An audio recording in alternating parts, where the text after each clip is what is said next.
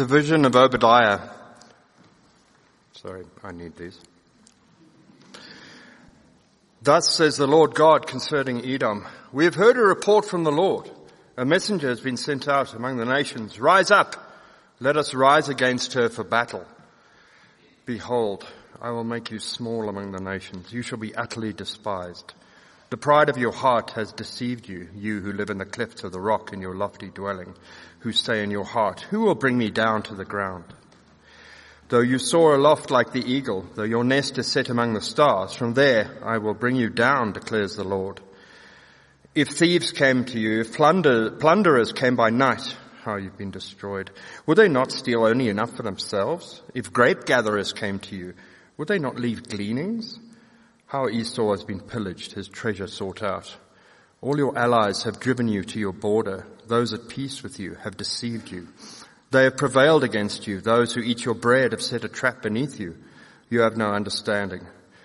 Will I not on that day, declares the Lord, destroy the wise men out of Edom and understanding out of Mount Esau? And your mighty men shall be dismayed, O Teman, so that every man from Mount Esau will be cut off by slaughter. Because of the violence done to your brother Jacob, shame shall cover you, and you shall be cut off forever. On the day that you stood aloof, on the day that strangers carried off his wealth, and foreigners entered his gates and cast lots for Jerusalem, you were like one of them. But do not gloat over the day of your brother and the day of his misfortune. Do not rejoice over the people of Judah in the day of their ruin. Do not boast in the day of distress. Do not enter the gate of my people in the day of their calamity. Do not gloat over his disaster in the day of his calamity.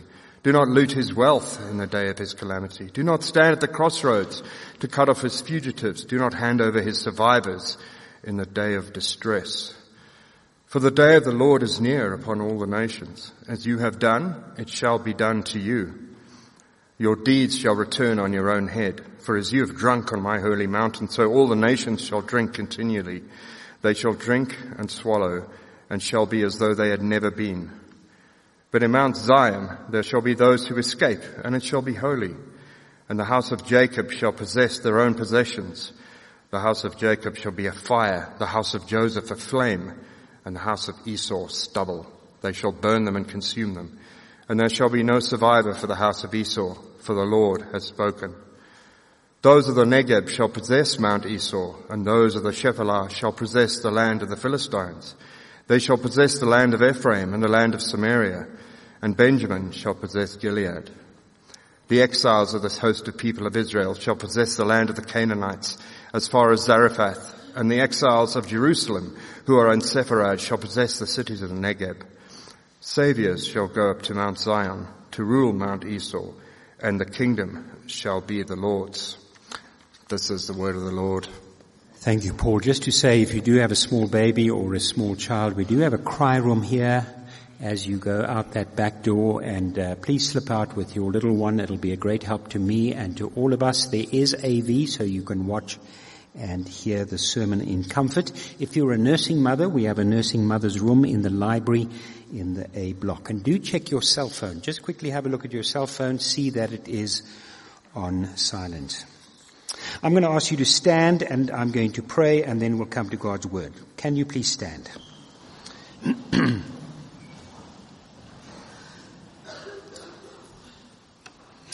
Father, the Bible says that your word is a light to our feet and a lamp to our path. Some of us, Lord, have been lurking in the shadows. Some of us have been living in the darkness. We pray that your word and your Holy Spirit may pierce our minds and hearts and bring us back to yourself. And we pray this for Christ's sake. Amen.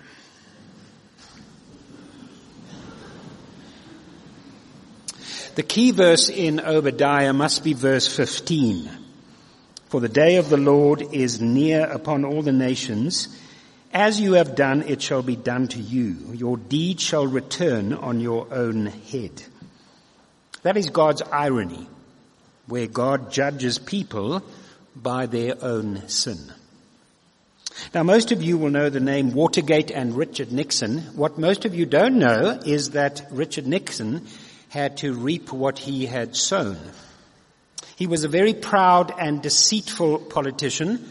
Nothing new under the sun. And um, in his pride, he wanted to become the most famous American president. And so he secretly, to, to, to, uh, to establish his legacy, he secretly recorded all the conversations he had in the Oval Office for his legacy. And ironically, it was precisely those recordings which proved his deceit in the Watergate scandal. And he had to resign in disgrace. Poetic justice. God judges people very often by their own sins. Now we'll come back to that. Let's enter Obadiah's world. Verse 1. The vision of Obadiah. Now we know nothing about Obadiah. It was a common Jewish name. There is a number of people in the Old Testament called Obadiah. The word means servant of Yahweh. Again, verse 1. It was not a vision or message for the nation of Israel. Notice, it was for the Edomites. Thus says the Lord God concerning Edom. Edom was another country, another nation. And the Jewish prophet Obadiah, God has sent him to give a prophecy, a message to the Edomites. The date of writing, we don't know the exact date, but it was somewhere between 586 BC, think of that, 586 before the birth of Christ, and 553 BC. 586, the Babylonians attacked, defeated, destroyed Jerusalem, and took the Israelites into slavery, into exile. 553 BC, the same Babylonians destroyed Edom. Let's put up the map, maps. Let's hit the, hit the, the uh, house lights. Now, I don't have my pointer, which gave up the ghost on Friday, but you'll notice there Israel. You'll see Jerusalem. On the left is the Mediterranean. And uh, so there's Israel, there's Judah, and then there's the kingdom of Eden, Edom. So they are at the south of the Red Sea. They are neighbors of Judah. So it's important that we understand the geography and we'll get to that later. Next slide, you'll see the Babylonian Empire. So there's the Mediterranean Sea, there's Egypt, there's Israel, and the yellow portion is the Babylonian Empire. And they had defeated the Assyrians.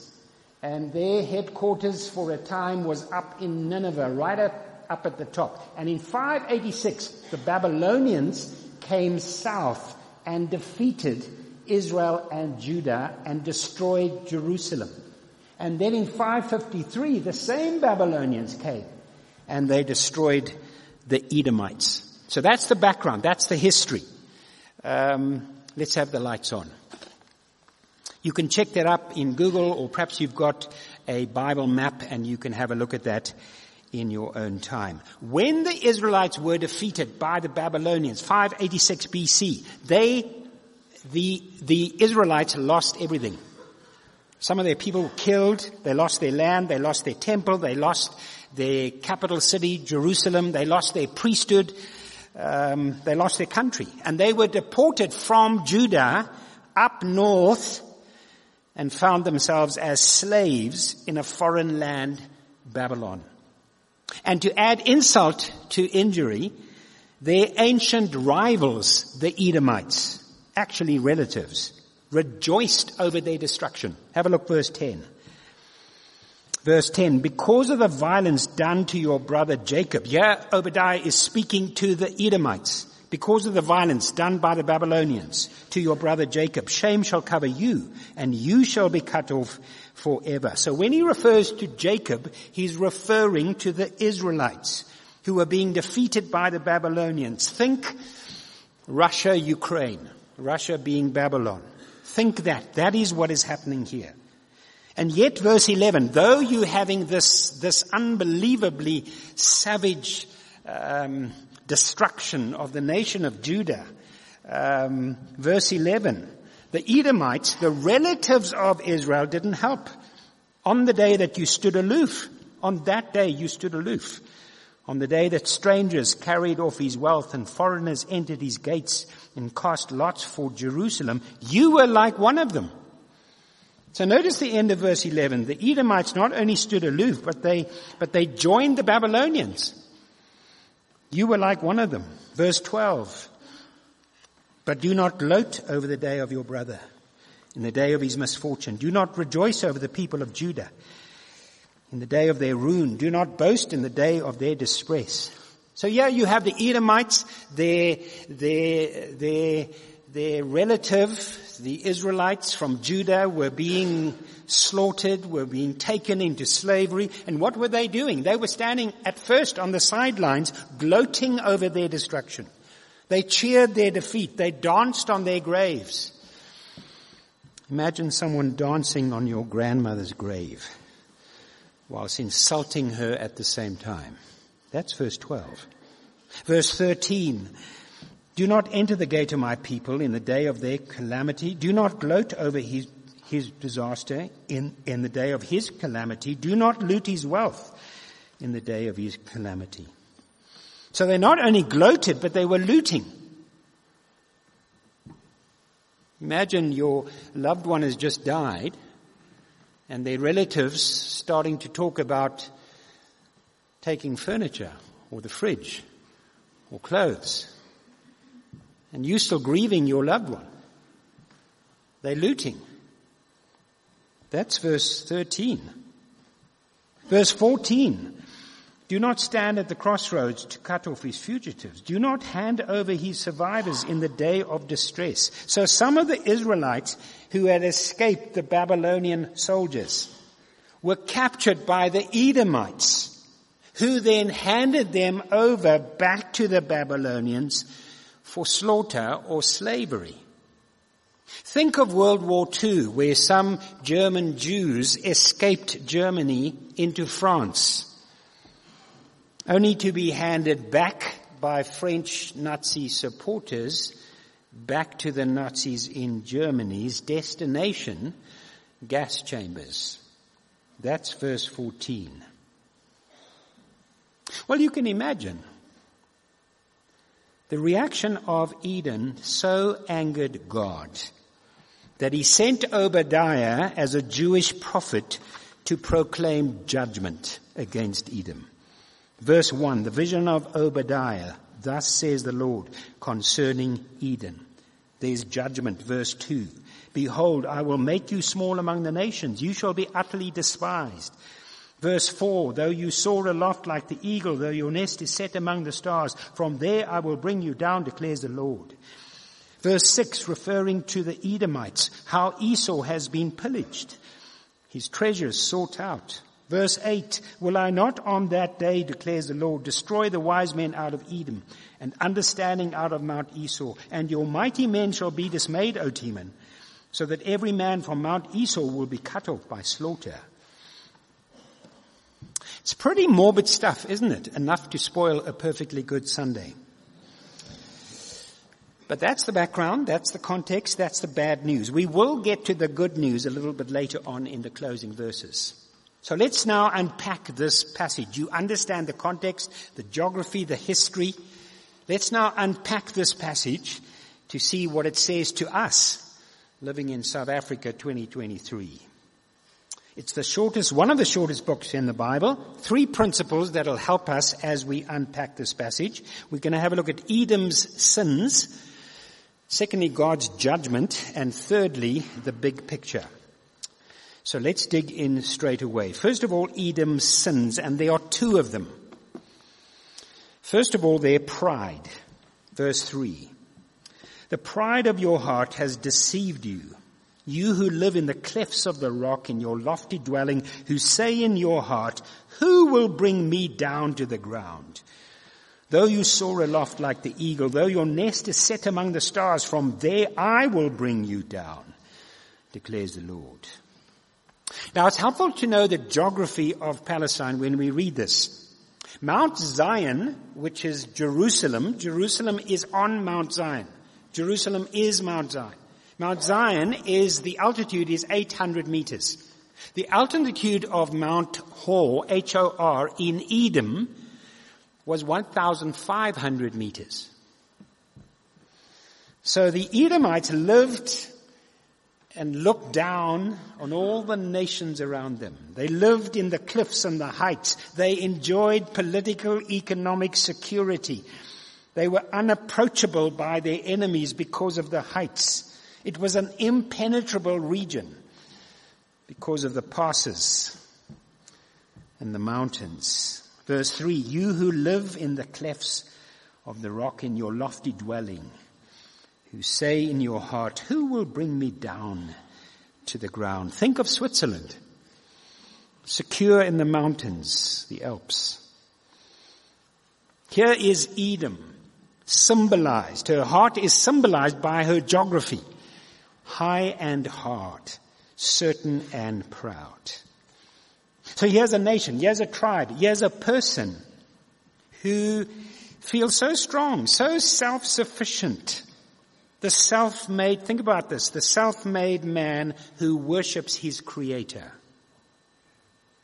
The self-made woman who worships her maker. Notice verse 3, their pride deceived them. So they arrogantly surveyed all the nations below them, surrounding countries, and yet they couldn't see their own hearts. Their pride blinded them. Their pride deluded them. It always does. For over 40 years, the Nationalist Party thought that they were impenetrable. Only a few years after 1994, they didn't exist anymore. They were gone. On September 5, 1934, in Nuremberg, Adolf Hitler, the leader of the Nazi party, declared that the Nazi Reich, the Nazi empire, would reign for a thousand years. September 5th, 1934. Eleven years later, he committed suicide and the Nazi party was defeated. You reap what you sow. Retributive irony. At the heart of sin, my dear friends, is pride. Of course, lying, stealing, adultery, those are sins. They are serious sins. They have serious consequences. But at the very heart of it is pride. It's arrogance against God. It's the source of the fall in Genesis 3. Did God really say? Surely not. Surely he can't expect us to obey him and do what he says. Surely we can do as we please. Surely we can make our own rules. What is that? That is pride. Pride is at the first words, the public words of Jesus in Mark's gospel. The first public words of Jesus in Mark's gospel, Mark chapter 1 verse 13, Jesus says, the kingdom of God is at hand. Repent and believe in the gospel. How do we know that, that the kingdom of God is at hand? Well, the king is here. King Jesus. And then he says, repent. What must we repent of? We must repent of trying to be the king ourselves. The real king has arrived, so you better get off your throne. You're not the king. You're not the king of the castle. It's the pride that says, I'm alright, Jack. I don't really need God. I've got enough investments despite the 50 basis points on Thursday. I've got enough investments. I've got enough properties. I've got enough offshore accounts to be comfortable and safe and secure. I can buy whatever freedom I want. I can buy whatever pleasure I want. Or perhaps it's, it's the security of your status or your accomplishments or the security of your body or your family or your name or your tribe. My dear friends, that's just an extension of your pride. It's my ability. It's my ingenuity. Here's the question. What thing, what person gives you ultimate peace, ultimate security? What thing, what person gives you ultimate security? If it's not God, it's idolatry, it's pride. The two always go together. Always. And you and I need to know that God hates pride. There's nothing soft here. God hates pride. And God will destroy pride, whether you believe in Him or not. Jesus told a parable in Luke 12. I've paraphrased it just a little bit, but let me tell you his parable in Luke 12. There's a wealthy man, he's just retired on his estate in Dullstroom. He loves fly fishing. As he sits on his patio overlooking the gorgeous rolling hills on his farm, and there's a river running through it. All this property, these beautiful hills, this estate. His wife joins him to have a cocktail on the patio. She's just parked the Porsche in their six car garage. And he says, honey, he says, honey, you know, we really need some more offshore investments because this year has been unbelievable. The dividends have just rolled in. We need more offshore investments. And as she turns to hug him, he gasps, he clutches his chest. And five minutes later, he's dead of a heart attack. And God says, you fool. This night your soul is required of you. I cannot think of more frightening words, more frightening words than the God of heaven and earth, the judge of all men, looking me in the eye and saying, Martin, du fool. Imagine. Here's the irony. If you never struggle with your ego or pride, you're in real danger of becoming an Edomite. If you do struggle with your ego and pride, chances are you're on safer ground. That's the irony. Second sin. First sin is their pride. Second sin is their contempt for God's people. Have a look at verse 9. Hard words, strong words. Verse 9 so that every man from Mount Esau, that's the Edomites, will be cut off by slaughter. Why such strong words? Why judgment? Well, because of verse 10. Because of the violence done to your brother Jacob. That's the Israelites. Shame shall cover you, and you shall be cut off forever. So when he says Jacob there, he's referring to the Israelites, the sons, the seed of Jacob. And though they imperfectly followed the God of Abraham, Isaac, and Jacob, though God was disciplining them at this moment, they were in exile in Babylon. They were still God's people. God's chastised people. On the other hand, the Edomites, who were the descendants of Esau, remember Esau and Jacob were twin brothers, Genesis 25. For generations they had rejected the God of Abraham, Isaac, and Jacob. So their violence against Jacob, the Israelites, is not violence against strangers, it's violence against brothers. But more than that, their violence wasn't only against people, their violence was against God's people. They took advantage of them. They kicked a man when he was down. They looted them like the looting after the floods in KZN, like the looting that happens when a Pick n Pay truck falls over. They looted them. They exploited them. They attacked them. They handed them over to the Babylonians for slaughter or slavery. And God says, verse 10, shame shall cover you and you shall be cut off forever. So what's the principle here? The principle is God not only opposes the proud, God opposes those who oppose his people.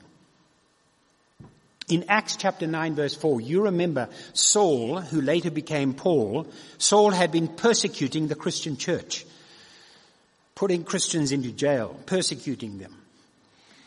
And Jesus appeared to Saul on the Damascus road. And you remember he said, Saul, Saul, why are you persecuting the church? No. He said, Saul, Saul, why are you persecuting me? Jesus identifies the church with himself. He's the head and we the body. When you persecute the church, when you persecute God's people, you are persecuting God. I've been a pastor in this church for almost 30 years.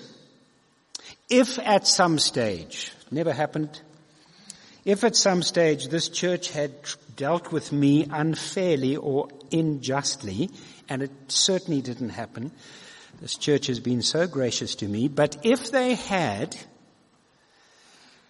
I would have walked away quietly. No fight, no drama. I've seen pastors do the opposite. You don't do that. You walk away quietly. The church, imperfect as it may be, is still the body of Christ. And you never fight the body of Christ. You never fight your mother. Do you?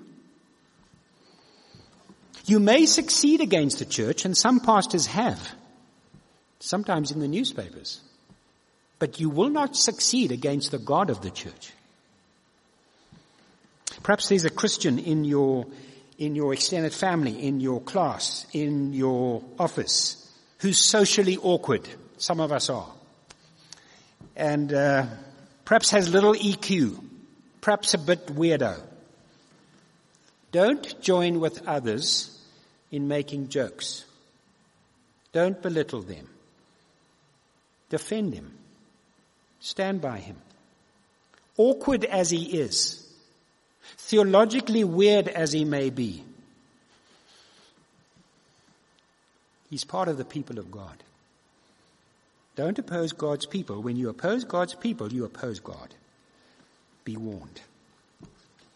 There we have Edom's sins. Let's have a look at God's judgment. You still with me? Amen. Anybody out there? Yes, amen. Good, wonderful. You're allowed to say amen. All right, let's have a look at God's judgment. So we've seen the sins. Now let's have a look at God's judgment, verse 15. Let me read again. For the day of the Lord is near upon all the nations. As you have done, it shall be done to you. Your deed shall return on your own head. Irony is when you say something or do something that means the exact opposite. So when it's a terrible, horrible day, it's wet, it's cold, it's miserable, and you walk into the office and you say, what a beautiful day. Everybody knows that is irony. You actually mean the exact opposite. This verse tells us that God often punishes people through irony. God often punishes people by means of their own sin. As you have done, it shall be done to you. It's a theme that runs in the Bible, both negatively and positively. This morning we're looking at, at it negatively. David in Psalm 9 says, in the net that they hid, their own foot has been caught. Proverbs 26, 27 says, he who rolls a stone, it will come back on him. We see it in Pharaoh. Think of Pharaoh, the Exodus. Exodus chapter 1. What does Pharaoh want to do? He wants to kill the Israelites. So he tells the midwives, you are to kill the firstborn sons, in fact all the males, when they are born. And thankfully the midwife said no. He then said, take all the male sons, the firstborn as well, and drown them. Kill them. Pharaoh was the prehistoric Hitler. Genocide. Thankfully it didn't happen. But when you come to the tenth plague, God sends a messenger. God sends ten messages to Pharaoh. He doesn't listen. The tenth plague, what happens? His firstborn son dies. And then Pharaoh and his army are drowned in water in the Red Sea. Retributive irony. You reap what you sow. Absalom, David's son, he attempted a military coup against his own father. Imagine that. He took great pride in his appearance, in his looks, and especially his hair, his long hair, his long locks. He only cut it once a year. I do it a little bit, a little bit more often. He took great pride in his appearance and his long hair, his long locks, and ironically, you know how he died. He was fleeing his father's army. He was on a horse or a donkey. He was fleeing and his locks were flying and they got caught in the branches of a thorn bush and he was hung by his locks. Retributive irony. King David, committed adultery with Bathsheba and then murdered her husband Uriah the Hittite. Do you know that later in time, some of King David's wives were abused? And two of his sons were killed by the sword. You reap what you sow. Back to Pharaoh. I only discovered this in my reading a couple of months ago. Pharaoh claimed to be God. His titles, his Egyptian titles, included Savior of Egypt, Lord of the living, Universal God, God of heaven and earth. Those were his titles. The Sun God. He claimed to be the divine judge after death. Now listen to this. In Egyptian religion, it, they believed that when a person died, the heart after death would confess anything wrong it had done, its sins and its evils, and there would be judgment. However, Pharaoh, who was the sun god, could rescue them, could save them. And they believed that when you took a stone in the shape of a beetle and placed that stone on the corpse when it was buried, that stone would protect your heart. It would safeguard your heart. It would harden your heart so that your sins would not be exposed.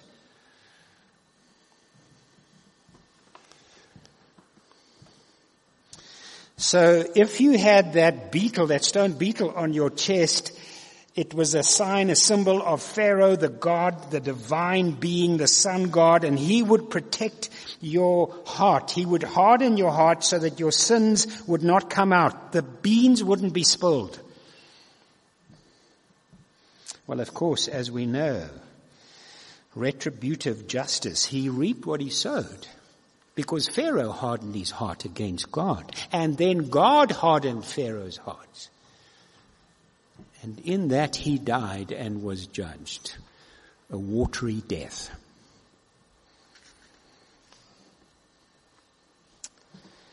You reap what you sow. And so it was with Edom.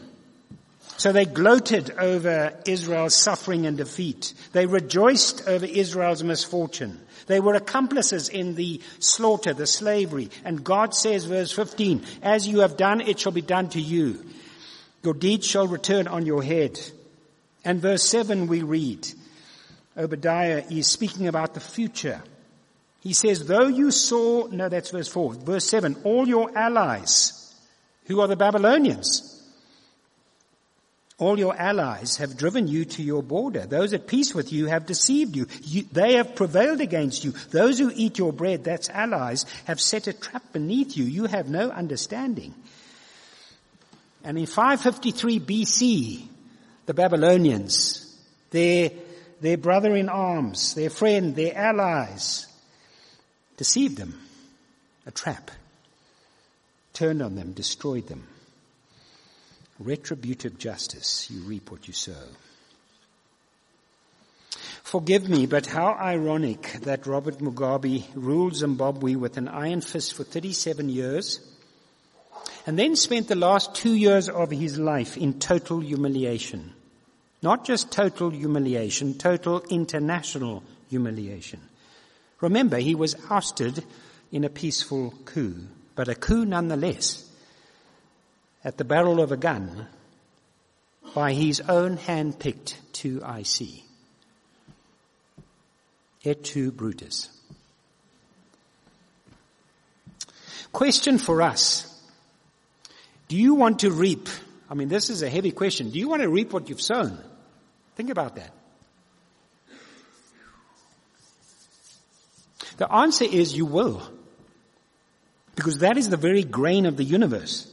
It's the grain of the universe. You reap what you sow. You cannot fight against the law of gravity. You may not like it, you may not believe in it, but you cannot fight against the law of gravity. That's the grain of the universe. There's only one escape, only one. No other escape. And that's grace. The grace from the seed of the woman who will crush the serpent's head. It's the only escape. Two comments before we look at our last principle. Number one, verse 15 tells us, notice there, that the day of the Lord will be a day of judgment, but a judgment of all nations, not just Edom. But surely you say, how could God judge a nation? How could he judge a person who has no access to the Bible, to his law, to the Ten Commandments, to the words of Jesus? How can he judge people? How can he judge all nations who have no knowledge of God? Well, Paul tells us in Romans 2 that God will judge all of us according to the light we have received. Some of us have received the Word of God. Some of us have received the gospel, Jesus. Others of us haven't. But you will be judged according to the light you have received, which is your conscience. Your conscience is God given. You may not believe in God, but He's given you a conscience. Everybody knows right from wrong. Not exactly the same details, but we all know right from wrong. We all know that another human being is made in the image of God. We all have a conscience. And so those nations, those people will be judged according to their conscience. There's no culture on earth. I'm really quoting C.S. Lewis. No culture on earth that says disrespect for your elders is good. Of course not. It's your conscience. There's no culture on earth that says kindness to your family is bad. Of course not. We have a conscience. We know right from wrong. There's no culture on the planet that says being a traitor to your family, to your people is good. We have a conscience. We're made in the image of God and therefore we are accountable to Him. Whether we believe in Him or not.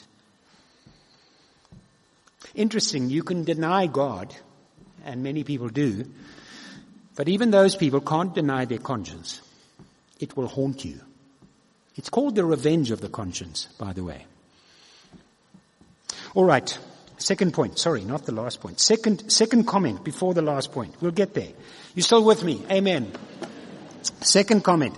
Every single person who is in hell has chosen to be in hell. They're not there by mistake. They're not there because God's unfair or unjust. They're not there because someone slipped through the cracks. No, every person in hell has chosen to be in hell. If your whole life you have said to God in one way or the other, I don't need you, I don't want, want you, get out, stay out, leave me alone. If you've been saying that to God all your life, on judgment day, God will say to you, that's what you want. I respect your wishes. And that's what you get for all eternity. Everyone in hell has chosen to be in hell. And you know how some people say, well, I don't mind because my friends will be in hell. Your friends may very well be in hell, but there won't be friendship. Because friendship is a gift of God. And there won't be laughter because laughter is a good gift from God. And you won't have a nice chat drinking a beer because those are gifts from God. You will be excluded from God and His love and His kindness and His friendship. And laughter and joy.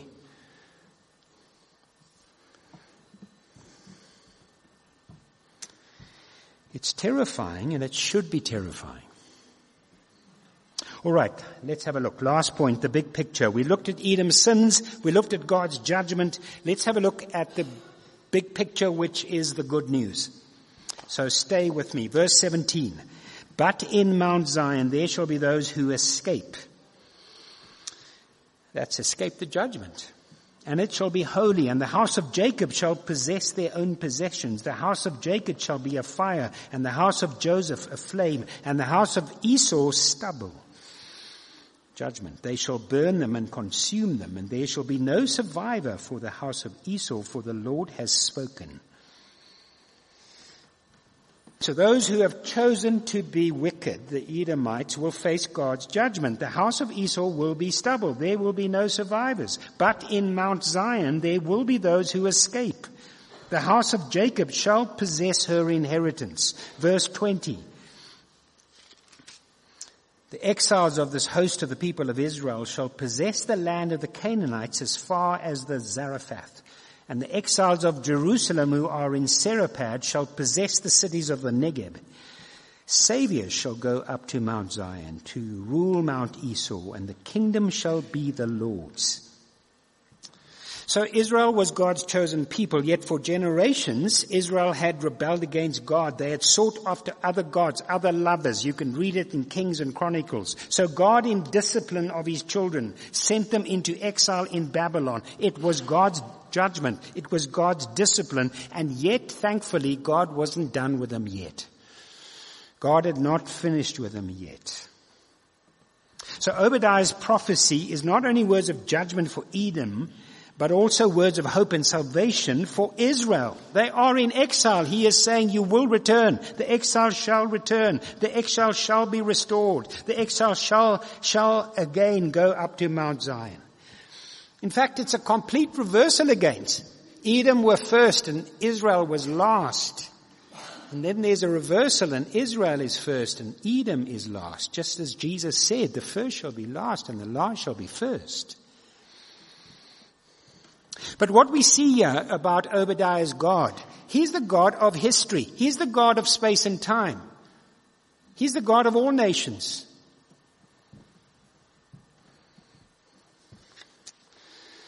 The media tell us about the powers of America, of China, of nuclear Russia. They tell us about the powers of NATO and BRICS and ICC and G7 and G20 and God bless them all. Yet it's all temporary. Those powers are temporary. They partial. They derived. All human authority, governments, politics, businesses, corporate, the home, the church, is short term. It's dependent, not independent. The ultimate authority belongs to God. And He will have the final say, and He will have the final word. And that is where our security is in Him. And so we bow and we worship to this God. Let me close, really close. Let me give you the big picture. Stay with me. The conflict between Edom and Israel didn't start in 580 BC as I've said. Israel were the children of Jacob. Edom were the children of Esau. That sibling rivalry, you remember, started in Genesis 25. The twin sons of Isaac and Rebekah. There's a history of hate between these two nations. For instance, when Israel traveled in the Exodus through the wilderness trying to cross into the promised land, Edom prevented them, prohibited them from crossing over their land. We see that rivalry in Psalm 137, which is a Jewish psalm written in Babylon when they were in exile. By the waters of Babylon, there we sat down and wept when we remembered Zion. Remember, O Lord, against the Edomites who cried to tear it down, tear it down in Jerusalem. But ultimately, it's not a sibling conflict. It's not a national conflict. It's actually a spiritual conflict, which goes back to Genesis 3 verse 15. You remember Genesis 3 verse 15. God said to the serpent, I will put enmity, that's conflict, between you and the woman, between your offspring and her offspring. He shall bruise your head and you shall bruise his heel. So the Bible, including the book of Obadiah, is an account of the conflict between two seeds. The seed of the woman and the seed of Satan. Spiritual conflict. And that conflict is seen in the strife between Cain and Abel. It's seen in the strife between Pharaoh and Moses. It's seen in the strife between Israel and the Canaanites, Israel and the Edomites. The conflict is seen in Matthew 2. When King Herod learned of the birth of Jesus, you remember, he immediately tried to kill him. Remember how he killed all the male children in Bethlehem two years and under, hoping that Jesus was amongst them. Do you know the ethnic background of King Herod? King Herod was an Edomite.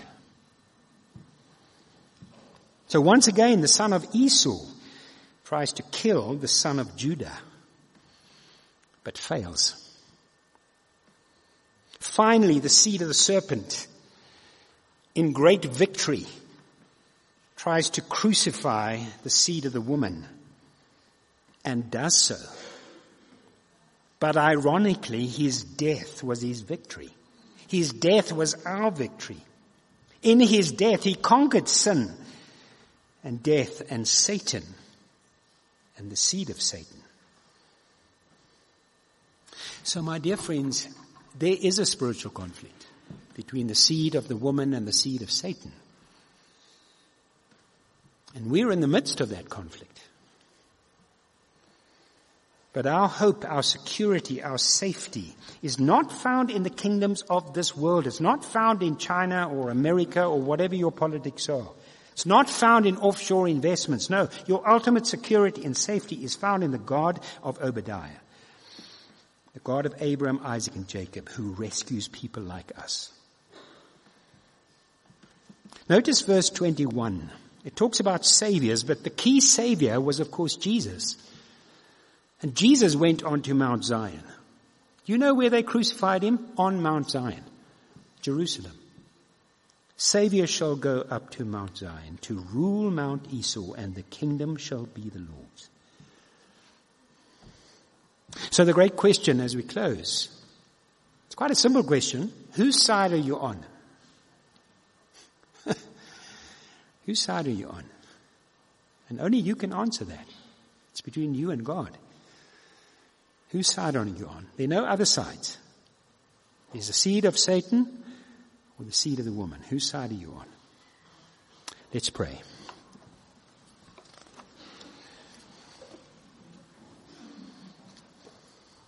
Let's spend a few moments of quiet as we reflect on God's word. You tell God where you are.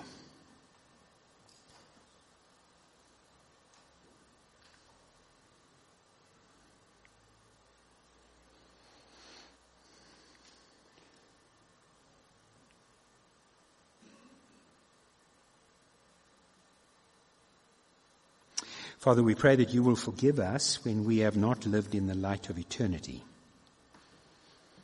Forgive us that we may have thought that we would never die.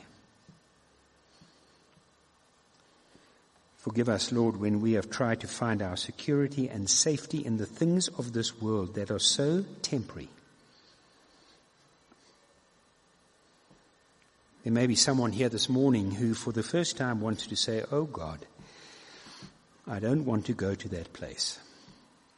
Will you rescue me? I'm flawed, I'm broken, but will you rescue me? And we thank you, Lord, that because of your grace, there was even a remnant of Edom who trusted in God. And so there's hope for all of us. Help us to take that step. Father, go with us into this week. Help us, as I've prayed, to live in the light of eternity, to think of these things.